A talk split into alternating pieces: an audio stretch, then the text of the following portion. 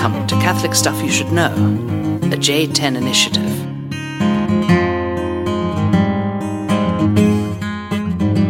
All right, we're going. Welcome podcast. Hey yo! Jumping right in, round two. We are full of vitamin D and ready to go. Vitamin D, and uh, this is a little hazy IPA. What's it called again? Nailed Earned it. it. Earned it. Earned it. Earned it. Earned it. Um, Um, this is a good beer. This is a New England style IPA. this is an honest IPA. I was telling somebody that story recently. It's an honest wine. This, is, this too is an honest wine. Andrew Morris. God bless that kid. Shout out to Dr. Michael Morris, uh, professor at um, University of Mary in Bismarck. That's his brother. So Nice. I'll tell. Did I tell that story on the podcast? Uh, you did, yeah. I've told it, yeah. So his brother, his brother didn't know anything about wine, so somebody just said, "Just say it's an honest wine." Honest so wine. he said it, and the guy was like, "Oh, you know your wines," and then he just did this three more times. This too is an honest wine, and then eventually the guy's like, "You don't know anything about wine." It's like, "Nope, I don't know anything." Uh, speaking of doctorates, I have in my hand, after two years of waiting, Oh, that was yours, a diploma. the green. the green. Yeah, It took me two years to get it. It's actually beautiful, over now. Beautiful. It's over. Okay, here's the deal: Like it's it actually it's over. you got to get it framed. I know. So where are you going to go? No, my mom. She'll have a good Oh, idea on how to do okay, it. yeah. Don't you think? Yeah, she could. Uh, I, that was what I did with Father Chris whenever he came. Partially because he just got his diplomas and I already had mine. Mm-hmm. So uh, we went just down the street and, and got it done so that it's done and over with. Done. Get it Uh, done. It's over. Yeah, is congrats. over. It's actually Thank it you. looks really cool. Yeah. Um, When it's framed, you mean? yeah. Well, no, I saw it. Um, did you get it from somebody? Eusterman. Oh, It came back in Eusterman shipment a couple yeah, months ago. I saw it. Yeah. Yeah, uh, that green tube-looking thing. That's right. yep. That's right. Congrats. So, thank you. I'm happy to say. I don't have my I don't have my diploma framed from University of Illinois. I think I should do that. Yeah. Or my diploma from Richland Community College. Now that would be worth seeing. Did So, you ever hear the story? I, I became the student trustee of Richland Community College. Uh, the uh, there was a guy at Richland by the name of Larry Klugman. This guy was eccentric as can be. He would have loved the podcast. Um, he came. He, he invited me over to his house once, and he goes, he goes, Nate, what do you think about that? He's the only person that can get away with calling Call me Nate. Nate? I always I tell people say. now. They I, they go. Uh, I- I think Jack Conroy can call you Nate. Oh yeah, he does call me Nate. Yeah, but I usually tell people the only person that called me Nate is dead. So, uh, but that's true. Jack Conroy did get away with it. Nate, make sure I'm up for mass, nine p.m. um, so he invites me to his house. He's like, he's like, hey, see those end tables? What do you think about that? I was like, they look fine. He's like, they're worth more than my house. I'm like, what? They're made by Frank Lloyd Wright. Really? Yeah, this guy was an antique like dealer, whatever. So he calls me. He calls me. I'm walking down the hallway. He's like, Nate, come into my office. He was always eating popcorn. You knew where Klugman was at any point, like on the campus, because you just followed the popcorn. And Funny. you, you'd see him. Anyways, he goes. He goes. Uh, the guy that's running for student trustee, I don't want him to win. I want you to run it against him, and I want you to win. And I was like, I don't know anything about that. He's like, it doesn't matter. He's like, you'll definitely beat this guy. And I was like, why? He's like, I'll help you. And I was like, you're pretty much going to give me votes because I didn't know anybody on Yeah. campus. Like, um, and he's like, he's like, yeah, you know, you'll you'll do fine. How'd you know Klugman? Klugman was the political science uh, department chair, Ah. and I, w- I t- his was the very first class I took at uh, Richland Community College, and it was the best. It was the best class. He was the best professor that I had, and I had him for. Uh, I took every single thing that he taught, as well as an elective. Um, and then he said to me once, he said. Um, uh, you want to get out of here as fast as possible, and I want to help you with that. He's like, you shouldn't be here, but you're here, and I want to get you to the next place that you need to go. Because at the time, I was like super bummed that I wasn't going to Notre Dame. Right. Blah blah blah. Right. So, why are we talking about Klugman? I don't know. You were excited. You were rolling into that story. I don't know. You started off with oh the diploma, The diploma. Richland Community College. Oh, there you go. So, anyways, I was student trustee, and um, uh, one of the things that I did was organize a CPR training. So uh, a- that was one of the things that I like proposed. right. and um, the Thinking other of that scene from The Office. You remember that one? Oh yeah, Oh yeah, that's that's that. one of the best scenes ever. Yeah. yeah. YouTube it, people. Anyways, um, so but I, I didn't want to do a CPR training. Like it was on Saturday and it was going to be like six hours. So I've never been trained in CPR, but I did organize a CPR training. And at the time, I did not smoke, but I thought it was total garbage that the people who did smoke on campus didn't have covered platforms. So So? I I uh, I lobbied for covered platforms for them because I said if, if we're going to be a smoke free campus right next to the doors, we have to give the smokers a chance to like you know go out and you know they're like pariahs and everything. So I pretty much made a leper colony for Yeah. them. Unclean. And um, that was it. I, Nice. I ran on that. one. Rest is history. Soda machines in every hall, right? It's the same platforms, you know. True. So yeah. what, what is a trustee? What were you entrusted I was with? I was on the uh, I was on the board of directors. Wow. So I would have to go to these meetings, and I knew nothing, like nothing. It was like walking into my first finance council meeting, and they were like, uh, "What is it? The balance sheet looks good as long as you're looking at fixed assets." and I was like, "I have no idea what you're talking about." So that literally, like at student, and then every once in a while, as you know, I would get very opinionated about something. Shocker. And they would all kind of like step back, and Yeah. then uh, we would take votes, and you know, sometimes I would vote. You know, See, this is why you were destined to be student body president at St. John Vianney Theological Seminary. Also, Just I was in you. student. I was student body president president from August whatever until October fifteenth. I know. and whenever I was deposed. You were. It was kind of like getting guillotined in front of the whole community. True. Yeah. Yeah. Yeah. Better than uh, whatever emasculated. Anywho, um, let's move on. It's actually a helpful. It's actually a helpful uh, uh, lead in because uh, today I want to talk about uh, stag beer. Stag beer. Did you ever drink stag beer? No. What about Schlitz Oh, yeah. ice? You did Oh, not ice, but Schlitz. Schlitz. up in Minnesota. My grandfather worked as a distributor of Schlitz for a while.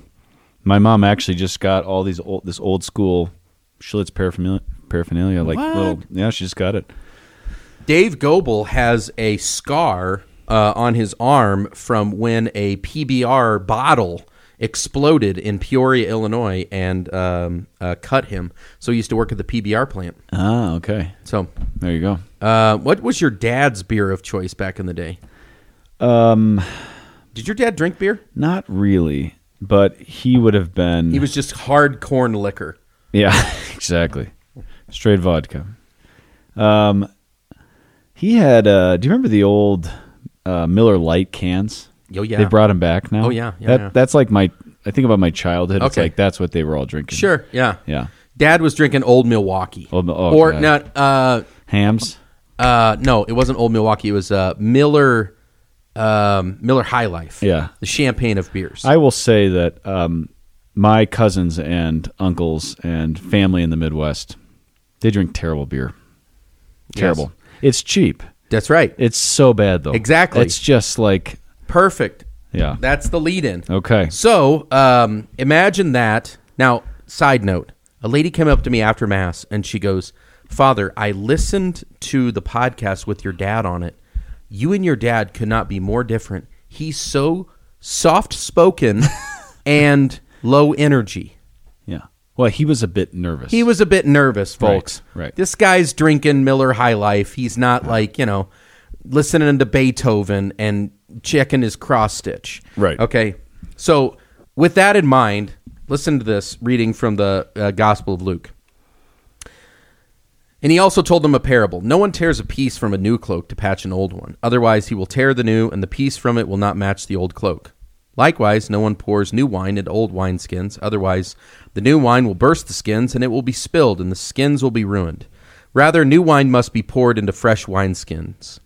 And no one who has been drinking old wine desires new, for he says, quote, The old is good.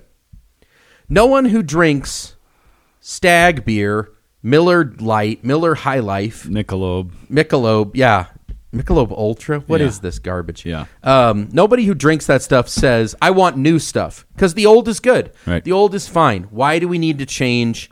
Let's just keep it exactly like it is. Um, so, they're not going to attempt, you know, a Newcastle or an IPA or, you know, bourbon or whatever else.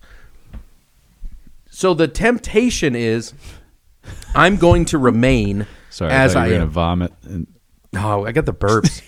I shoveled down. I shoveled down potato salad right before we started, and I have been having the belches ever since then. okay, sorry. Anywho, um, everybody, a lot of people get into a point where it's like, I want this as it is. I don't want to make any changes.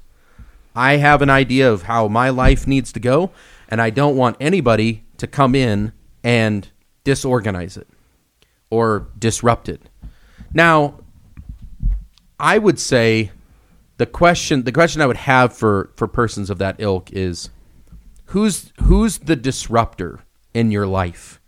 Who's the one that can actually come in and say maybe your countertop is a little cluttered? Maybe. Maybe It's a hypothetical. hypothetically they could say that. or go dip your toes in the pool and cut your toenails. Cut your toenails. These are the things that we have to be said. So the question I would have is ultimately who can correct you? Right. a lot of people think of religious uh, when they talk about um them in religious life as they're constantly getting corrected. You have to perform that function in some way as a formator. You're responsible for the overall human formation of many guys, and sometimes that is narrowed down to you're the guy that gets to tell me what I'm doing wrong. Mm-hmm. And I think that's a pretty, I think that's a pretty constricted view of what we mean by formation. Yeah. Um, would you have a different kind of amplifier for how you would describe formation? Um, absolutely. Um, yeah, the kind of uh, the kind of uh, police state of seminary life, which Yes. some guys experience, Right. You know, where it's like you sign the code of conduct, you will follow it to the exact to every code. Um, this is not a this is not a human environment for growth. So growing things require like if we want to formation is about growth right it presumes that something if i want to form a plant in the front of schloss Goebels it presumes that it's growing if if presumption that it can grow means that it has a vital It's alive. organic that it's alive Yes. so there's presuppositions to formation. I can't just go in and start cutting things away. Right. Forming, going at, as I was showing the guys, I kind of roll out my. There's a scene at the end of Braveheart where they kind of roll out all of the torture devices, and I'm like, as a formator, just kind of lay these things out and be like, I'll take this one today and just boom, you know, cut out all the weakness, cut out all the sins, Yeah. cut out all the problems, Get him. and that just is uh it just kills it just kills so you have to have a really vibrant and alive plant to be able to form it to kind of you know trim it to cultivate it um, to to make it what it is supposed to be because the trimming of the plant I'm I'm not at all green thumb here but you know we trim plants we we prune vines for the sake of their growth Yes. and I think that formation needs to be understood as it's it presumes a lot of things. That's why I tell guys, I say uh, every every year I've had to uh, dismiss a guy or two uh, with the support of the formation team, and it's always really really hard. But um, I just say like formation is impossible without trust. If we don't have a relationship of trust, then it's not like oh shoot, let's work on that. It's like we we can't do formation, which means we can't do anything here, which means you're not going to grow. Um, so something has to change. That doesn't mean they have to leave seminary, but they just Yeah. we can't have that. And so every everything everything is founded on trust, um, because freedom is the requisite of human growth. And the kind of the purpose of my job is to say, "Are you free?" So Yeah. they're talking about this, this, and this, and this, and just say, "Okay, are you free in that?" You know. So it's not this kind of um, prescri- prescribed and procedure that you have to follow in order to Yeah. I don't know become the priest that I think you should be. I don't actually know what you're supposed to become. I don't know what God wants you to be. We're kind of in this together. Yeah. But I do know that uh, yeah, the the new wine in the new wineskins. The hardest part is getting rid of the old wineskins, which Yes. is the old form of how I relate to God, how I Relate to ol- myself. relate, relate to myself, Yeah. relate to friends, women, family, and old forms pass away of relationships, Yeah, intellectual life. everything, and uh, Right. and then new things are. I'm thinking about Deacon Trevor Lontine, one of our brothers, is had terrible, terrible back pain. I mean, Right. and I spent Thursday with him. I spent a couple hours and had lunch, and his whole life has been shattered. He can't walk, and this guy's going to be a priest in six months. He has herniated discs. and he's asking himself, "What, what is God doing?" And you can't just give him cheap one-liners. right. Well, it's all going to be better, or just pick up your cross and follow him, brother. Like Yeah. this is not. uh, These are all truths, but they're not. They're not what he needs. What he needs is to say, somehow there's a different way that God is forming you, Mm-hmm. and your priesthood is going to be really different because of this suffering, because you've been broken. Yeah. Um, and in some ways, I wish I think he will witness to the fact that the old wineskin of of what he thought his life was going to be is completely changed, Yeah. and um, that is something that we just are so afraid of. Well, suffering. we all are. We are. yeah. Suffering is its own corrective. We don't choose that formator. Like it's given to us, and um, it chastens us, disciplines us, uh, educates us, conforms us. Mm-hmm. Uh, you cannot help but uh, but cooperate willingly or unwillingly. Um, so uh, we there are times where we're not suffering we're not suffering, and we can choose who and when and how uh, we will be corrected or we will be conformed. And so the the temptation, I would say, for a lot of people is I don't have really have anybody in my life that is capable of doing that. But if I did, I would listen to them. Right. Like I would, I would listen to that person. Now, when I said this, I, I gave this as a homily the other day. So you know, all my Joan of Arc people are like, "Oh, this podcast Recycled. recycled goods." Um, yeah, whatever. Go listen to go listen to whatever Father Sean McGrath's podcast. Then he doesn't. Yeah. take Yeah, got him. Okay, go. ahead. um, but I the point I was making in my homily was you may say, well, I already have that person in my life. It's my spouse. Maybe, maybe you you may be able to see all your spouse's faults, and you may be able to tell each other this is what uh, I think you need to work on. Correction isn't just being able to notice people's flaws. Um, I thought I had a gift a number of years ago because I could say, I could tell people, like, this is the thing that they need to work on. Um, and I said that to my spiritual director at the time. And he was like, that's not a grace. That is what everybody has. yeah. The grace or the gift that you would have would be to actually acknowledge people's uh, gifts and be able to tell them, this is what I believe that you should live out of. Yeah.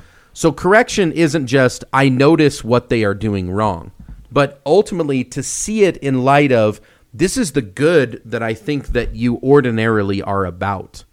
And this is the good that I believe that the Lord is inviting you to. And here is how this action, this relationship, this procedure, like whatever it is, is limiting you from from being able to live from the fullness of who you are. Right. The question is in that moment, or will that moment ever come? Are we willing to actually have these crucial conversations of sorts to be able to come to a place with somebody where it's like, I'm going to risk losing so much in my life in order that I can kind of point to, I see that this is inhibiting life, freedom, Yeah. friendship. Um, because the temptation is I've got stag beer. I've got Miller High Life. This is what I do. This is who I am. And I've recognized in myself, like, there have been times where people have done that for me. And when they usually do it to me, like, I want to kill them Yeah. like my first my first fear is you're trying to change me and you're trying to change me for the worse so i immediately just say "Eh, eh, eh," like don't listen violence rebel but then over time i'm like mm, I I don't know how to handle that. And oftentimes it's not the first person who says it, it's the second or the third person who says it. Which can be even more difficult because then you're frustrated about why didn't you just listen to me the first time? Yeah. Yeah, this is a good topic. A number of ways to go with He's it. very excited. Um, I was just thinking about. I was like, "Are you a crock pot or are you one of those um, Instapot? Instapots?" I think you're an Instapot what? with with correction. Just like throw it in the pot and just let it simmer. You mean receiving or giving? Receiving. Because like for giving, yeah, receiving, I'm yeah definitely. I'm a pressure cooker. You pressure cooker. Pressure cooker. You giving better you, giving you might be more like a trigger. you better be more like you better be making sure giving me correction that I've like actually locked in, or else the steam vent is going to go right in your face. Right. Which um and I admire that about you because you actually you you actually bring these things in. Most of us just blow it off. it takes time. Most of us just I don't kind do it of immediately. Are just like eh, force field, you know. Yep. You remember that as a kid? It's like force field blocks everything. Mm-hmm. Yep. And it's like you can't touch me. I have I mean, we've been doing this bad f- in the companions for for 12 15 years. years. Yeah, and 15 years. we're so bad at it and i am so bad at it and i uh, i just I, I I have so many different just thoughts on the mistakes and but i'll tell you what if you don't have it in your life at least something where you have people bumping into each other in the same space um, it's just different like my role there's a real authority that i have to earn with these men Sure. and and and their trust. Uh, and I have to hold the line, but I also have to be really human and free and flexible, and also honest enough to say, formation is never objective, ever, because human beings always bring their own preconditions into things. Um, we always have our own kind of criteria that we're whenever we encounter anybody else, we're automatically seeing ourselves mirrored in them. And a lot of times, I mean, we all anybody knows this is kind of just a natural truth, but if something in somebody drives you absolutely crazy, it's probably because it's in you and you hate that in yourself. it's touching, yeah. yeah, Mhm. there's Could be. something there. So I uh, I think that but we have to have this and yeah, majority of the Christian life is not lived without some kind of real without some kind of cor- and I think correction correction has to be kind of relocated out of it's not this kind of military approach of like we're going to just create the perfect kind of you know um, Christian Marines or whatever um, it has to be put in the in the context of obedience Yes. and we have to think about how did Christ live obedience? He wasn't just the guy who did everything right. Um, and the Christian life is about doing everything right, never making mistakes. But obedience becomes not just the obe- obedience is kind of the mode of knowledge and life in in God. Like it's not just like and as priests we're the worst because we promise obedience and then we're like just don't pick up the phone when the bishop calls for six years or 12 years and then I'll do what I'm told and I'll go to whatever parish is, is next. Instead of like, my life is given and obedience is the structure. Knowledge of God does not make sense apart from obedience. You can't know God without doing his will. Like he's not an idea. He's not a he's not a calculus equation that you can just kind of contemplate without action. Yeah. Knowledge of God presumes obediential faith. Faith is an obedience according to Paul in Romans. So, Well there. done. Stop yeah, I mean, very rarely do we have such a seamless trade off, but um, the obedience that I was hoping to get to, so I'm glad that you you admitted it. We like to think of obedience as as long as this person wears the pointy hat or as long as this person has like the existential power, my boss, my spouse in some way, like yes, I should listen to them. Um, my parents, my teacher, you know. What about mutual obedience? What about when it's not, we're not talking about like master disciple. We're not talking about teacher student. We're not talking about parent child. We're talking about equals, which I think is actually even harder in um, in marriage because you it is a it is a, a joining of equals, but it's a it's a complementarity of equals with hate to say it male headship, uh, which you know a lot of people don't actually believe, but it is scriptural and I think actually flows uh, best in in my experience with with couples when when there's actually that lived and lived well. But um, as long as as long as I respect this person and they tell me something I want to do, of course I'll give them obedience. But what if it's somebody that I I struggle struggle with? What if it's somebody that I actually don't respect? What if like it's the total loser in community? Or what if it's the I don't know, the the burdensome, irksome parishioner or something. So the the the riddle that I asked them, maybe you remember this, but a guy walks into a barber shop and there's two barbers. One of them has really nice straight like, you know, straight lined hair. The other dude his hair is all wonky and crazy and like cut up. Whose barber chair do you sit in? The one with the polished, nice looking hair. That's what you think. Right. But the reality is that guy got his hair cut by the other dude. Right. So sometimes we look at certain people and it's like, what do you actually have to teach me? Why should I listen to you? Right. You're a, you're a kid. You're a child. You're a seminarian. You're an irksome person. You're a brother that can't even get his stuff together. Okay? I came across this line from Mother Teresa, and today is her feast day. Um, so we have to make sure that we acknowledge the Big Mama T today. Mm-hmm. so Mama this T. is the only quote that I want to give from her. She says, In heaven, our Lord will not ask you, Was your superior intelligent, understanding, cheerful? He will simply ask you, Have you obeyed me? Mm. I love I, I love reflecting on that. And when I received that, like I immediately went to there have been so many other people that I have dismissed because I didn't find them uh, intelligent, understanding, or cheerful. And therefore I don't have to listen to you. Um I'm thinking back. I'm thinking back to high school. God bless you if you listen to this podcast. Um, but I was I was a communication. I was in communications class. We had to do videos, and I was interviewing Mrs. Bugg, B U G G, Mrs. The Bugg. names, the names in, in Mount Zion. Mount Zion. It's just like a right out of a.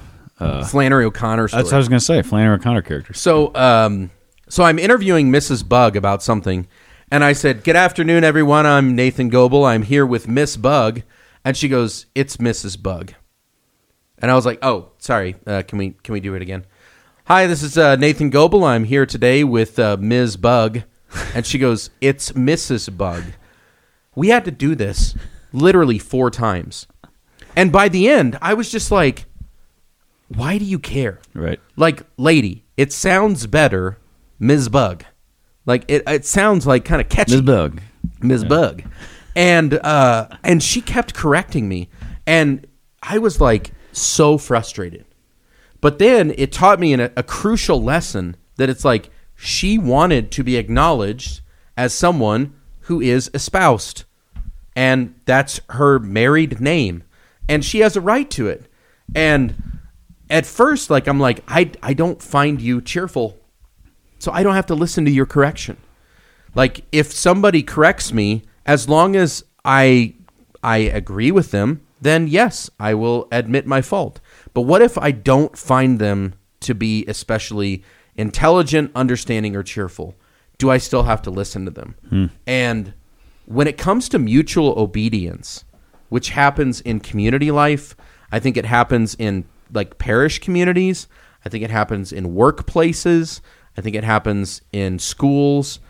It's hard to receive insight about yourself from someone that you don't respect, love, or look up to. But ultimately, I think you have to ask yourself is this person inviting me to new wineskins? Because I'm so so accustomed, so focused, so welcoming of it's going to be the old. The old is fine. Stag is fine. Why do I need to try anything different? And in the end, I may just say, yeah, I'm just going to keep going to the same reality over and over and, and wonder, why can't I grow in holiness? Why am I not making any changes? And it's probably because I'm listening to the same people. Right. Um, I would agree with that. Fundamentally agree with that. I also think that there's a lot of people, ourselves included, who do this badly and wound us and damage us. Yes. And so everybody is not worth listening to equally. I got a um, summer re- evaluation from one of our brother priests of one of my guys, and I read it and I was like, "You are just spewing your own baggage, and this isn't the man. This isn't my experience." And I'm like, "I'm not going to use this. I'm not going to give this. I'm not going to present this.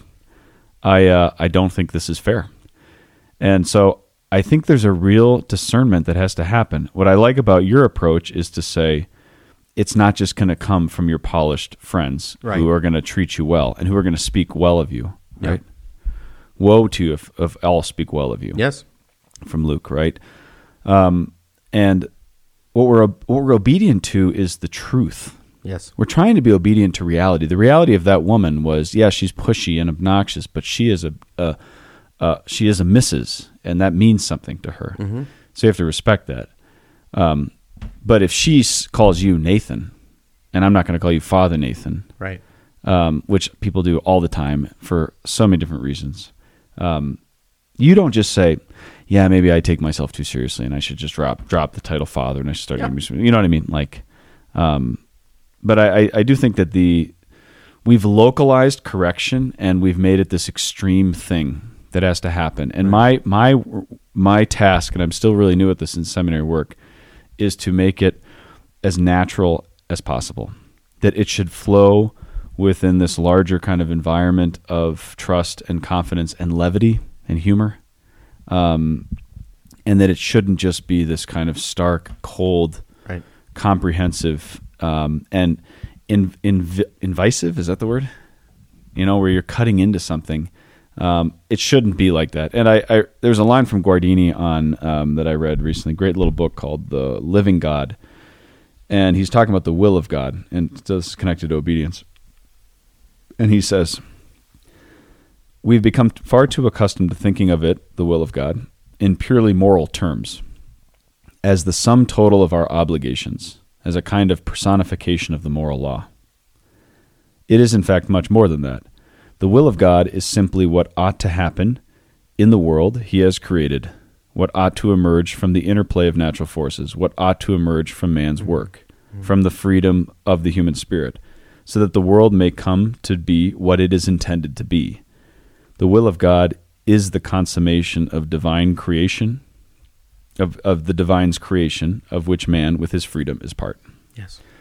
So obedience is about obedience to, to the reality of the truth. And there are certain people in our life who are steady, who are steady and committed to that life. I'm going to have spiritual direction with Archbishop Chaput next week. He's going to hammer me on the same things, and I know it, and I'm not looking forward to it. Right. But he is fierce in his fatherly love to say, I am going to hold your, your feet to the fire so that you embrace the truth. And I love, and the love and the respect that I have of that man carries me to get through my insecurities and my fear and my desire to live in illusions. Because we ultimately want to see the realization of the good. The reason why you pour the wine into the new wineskin is so that you can drink the wine. Like the wine is good.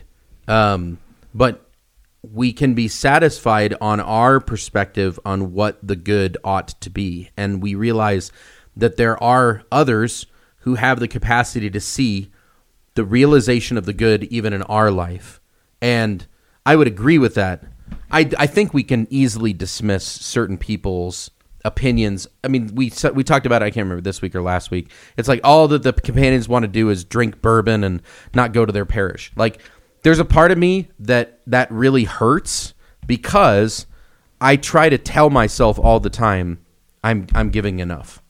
I'm trying to be from there for my people. It's like the way moms feel when somebody says like I think I think you're a bad mom. We moms have all these insecurities that they are bad moms. No, you're probably not a bad mom. You're probably a really dedicated mom. There are people that can help you to realize the good that you see. The question is, how can we know who these people are. And do you have these people? Are you actually willing to listen to these people? Confessors, spiritual directors, friends, brothers, trusted coworkers, um, and are we willing? Are we willing to open ourselves up to that? So the Yeah. the practical of this is um, in the companions we do a, a session on your birthday where you're honored. Okay, so you choose three guys and we we honor those guys. Um, I think that's a laudable thing. I think especially for men, it's hard to receive positive feedback. We want it so badly, but then when when it's actually given to us, it's just super awkward. Yeah, Um, I, I'm not looking forward to it. I hate to say that, but yeah. So, um, one of the, that's a that's a good thing. If you don't have that already in your family or in your friend group, I would encourage you find an opportunity to do that. It doesn't have to be long and sappy, and it's not a best man speech. It's just like I've seen this in you this year. I've seen this virtue. I want to thank you for it and honor you for it. Um, I it's helpful if you articulate it so that they can uh, hear it. Um, and I think it's helpful if it happens in the context of other persons because it calls us all to greater virtue. That's honoring. We're talking about correction. So I said, I proposed this. It didn't exactly fly anywhere. I said on your baptism Festivus.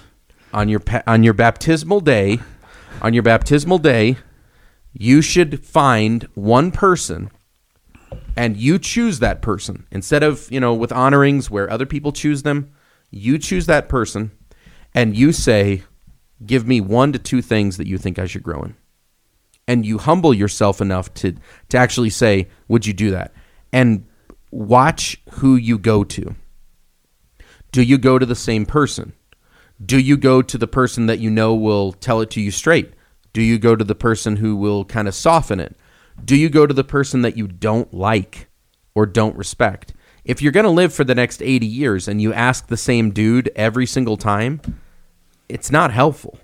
So uh, I, I would encourage you to actually find someone and to just say, okay, this year for Lent, what do you think I should work on? And see if it helps.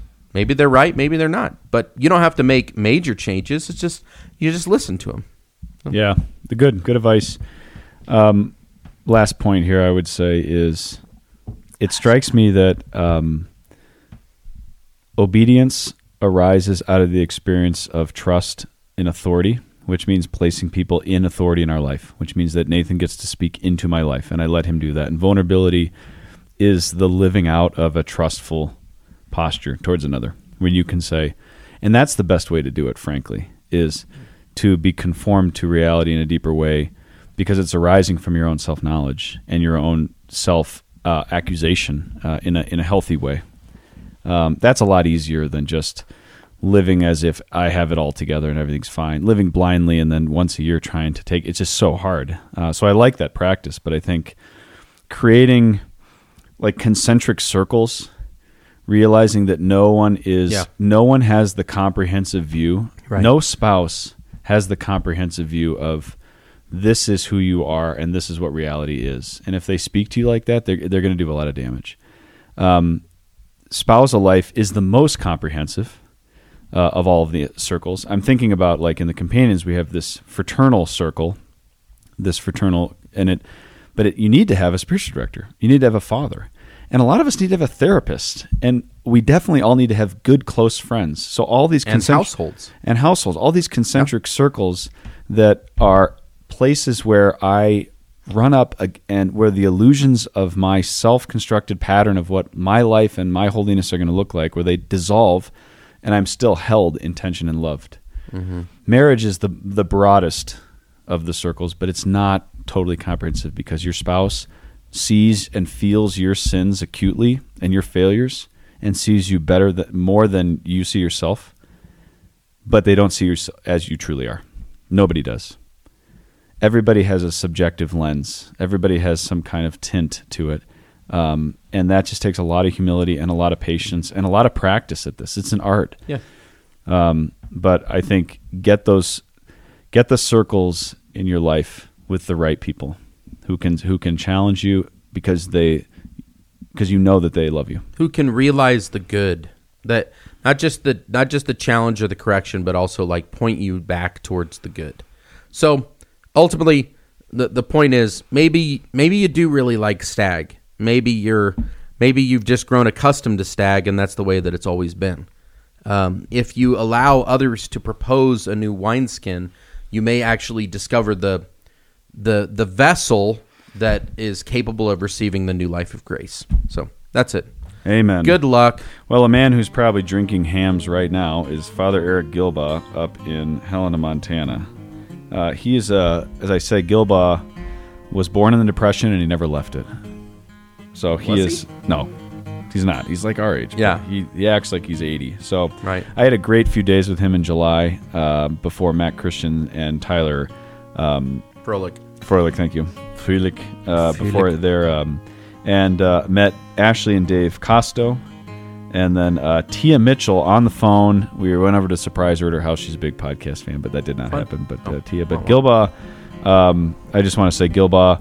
That trip was literally random and amazing. That's what he says. Millennials call everything. Everything is liter- it literally Literally. totally random and amazing. So thanks for a really literally aman- uh, amazing time together. The ones the the the three the I guess two guys that I want to give shout outs. I had a formator I had a discipler in focus and I had one disciple in focus who were missionaries. I had other disciples. Um, I can give them shout outs at another time. Sorry, Anthony. Um, but the other two, one was Nathan Stanley, and the other was Joel La Liberte. Nathan Stanley lives in Arvada. Great dude, uh, great father, uh, accustomed to suffering.